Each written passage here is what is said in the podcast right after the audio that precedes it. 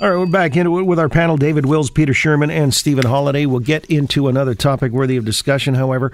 A lot of uh, talk about in the last hour some shootings uh, or multiple shooting in St. Catharines, Niagara Regional Police reporting on that. Uh, I want to pick it up with the senior producer of the morning show here at Global. It's uh, Tim Parent, and he's got a report for us. Tim? Right now, Alan, I'm at the corner of Queenston Street and Reardon, uh, just uh, right near the downtown core of St. Catharines here. Large police presence. Just getting an update from the scene here. Being told three people transported to hospital. Uh, one, uh, two of them in critical. One with serious injuries. That is the latest that we have on the victims. Just getting that information here on the scene.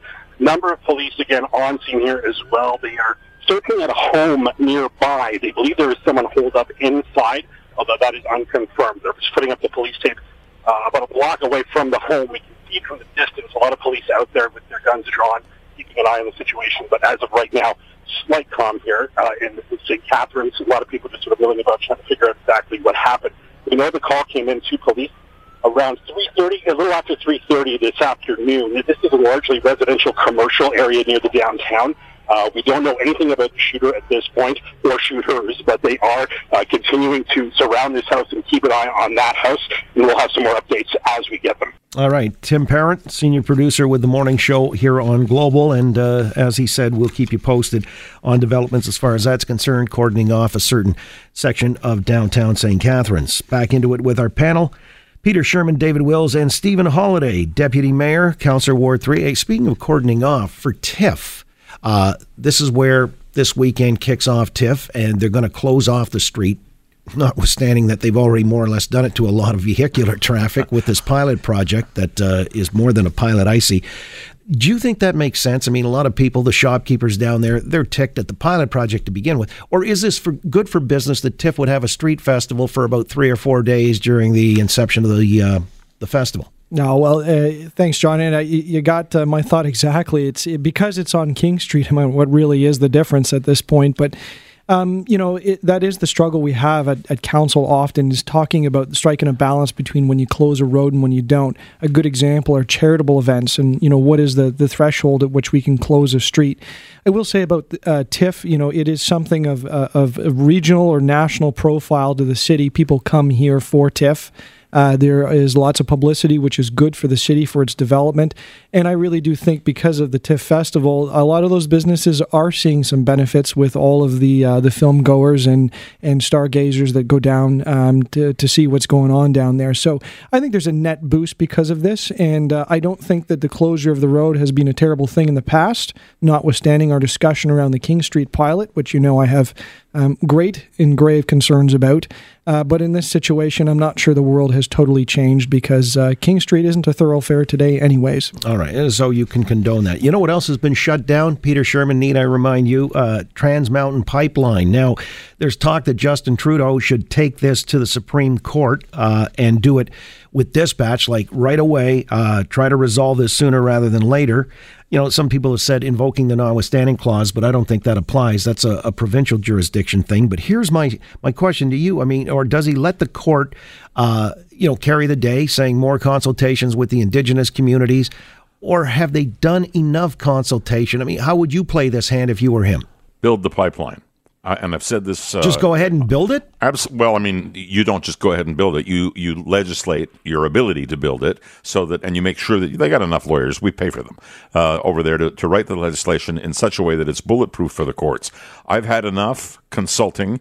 The prime minister, whether I like him or not, is the prime minister. That means he's the guy who's at the head of a country. We are still a country, I think, uh, and so we have provinces that have different ideas about things, and and we have indigenous people who we have to consult with because their lands are in there. We have all of those things, but we also have a national interest, and the national interest is to have a pipeline that gets that oil to the coast. And I don't want to hear from that idiot Horgan out in BC either on this because uh, he, he watches tankers go by that are carrying oil that comes out of Vladivostok and out of Alaska go right down the Straits of Juan de Fuca past him uh, without allowing Canadian ships to do it because we can't put the oil into them. So, uh, you know, I if I sound a little bit exercised by this, I am. We just paid four and a half billion dollars for what? So legislate your ability to do it and do it. All right. So legislate despite, you know, there, there could be some dangerous developments if you just go ahead and. But notwithstanding that, uh, here's where it gets interesting. Jagmeet Singh, this is your boy, David Wills.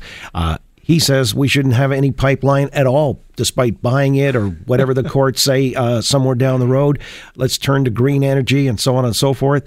I mean, is he being practical here or has he missed the boat on this? Well, he's he's the only leader who's being genuine about it. Number one, but first of all, I don't agree with Jagmeet on this particular issue. I do believe in the pipeline, but I think that the point that he's been making that is being lost in all of this is that there was two consecutive governments a conservative government and now a liberal government that didn't follow their own rules that were set out. Controversial projects do get that have environmental impacts get approved in this country. Site C Dam, the the big ski resort that happened there, they did proper consultation. In the case of both Northern Gateway and Trans Mountain, the governments took shortcuts and paid lip service to their own rules, and the courts slapped them twice. They had to learn the same lesson twice. And I think what one of the things that Jagmeet is saying, especially to to your friend Jason Kennedy uh, in Alberta, mm, is you Kenney. Sa- Kenney, whatever his name is, it doesn't. He's you know he's irrelevant as we know. Nice guy. The uh, oh you well no you're calling you're calling Horgan an idiot. I can I can go with Jason Kenney a little right, bit. Yeah. It's Jason a festival Kenney, of ad hominems. No, but Jason Kenney sat at a cabinet table and represented Alberta and cut corners and didn't do what they were supposed to do, and then they're surprised. You didn't think there was adequate consultation? There was absolutely not. And you know, one of the things on the marine side is that they papered over it.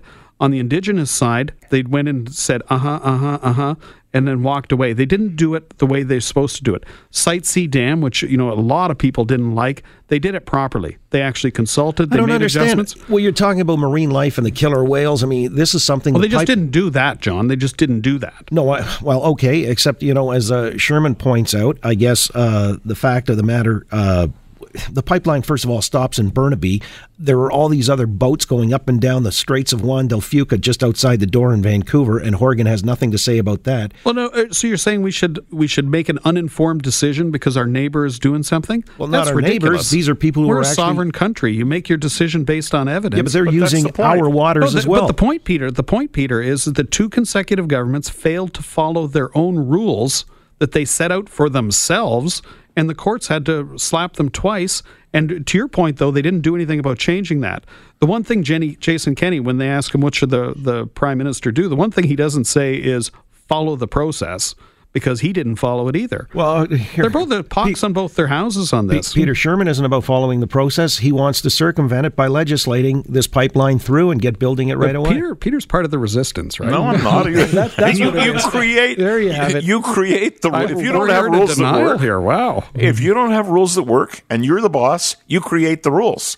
That's it. They created the rules and then didn't follow them. That's the point. Well, then create new rules. The point. The Fine, point I'm trying fine, to make. do that. The point I'm trying to make is ultimately, and I think we agree on this, David. This pipeline needs to be built. Figure it out. So I'll give you my own comment on this. Peter, you are right. This pipe needs to be built fast, but there is a process that needs to be followed. And, and I agree with David on this. And you know why? Because I've been out knocking on thousands of doors, something to do with an election.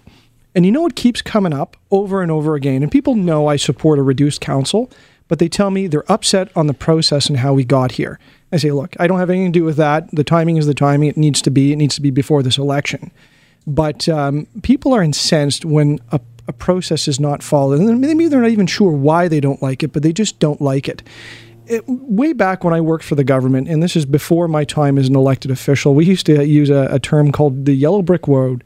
Go see the wizard, follow the yellow brick road to get your approval on XYZ thing. Or think of a snakes and ladders board. Sometimes if you if you strive off the path, you might get a ladder, but you also might get a snake and it'll drop you back. So if you follow the steps in the process here, the courts can't find you wrong. And that's the point in all this. It's not my opinion. I don't know what the right amount of consultation is, but some court somewhere that does know said there wasn't enough and sent them back down one of the snakes, back a step.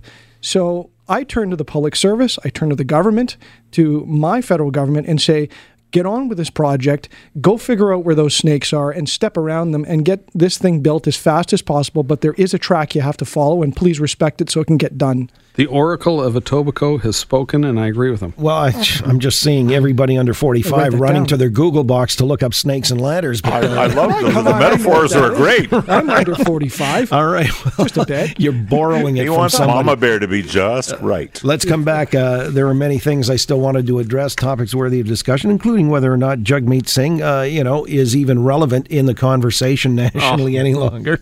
I wanted to get well the dander of David Wills and others up in just a moment. We'll do that here on the Oakley Show, Global News Radio, six forty Toronto. It's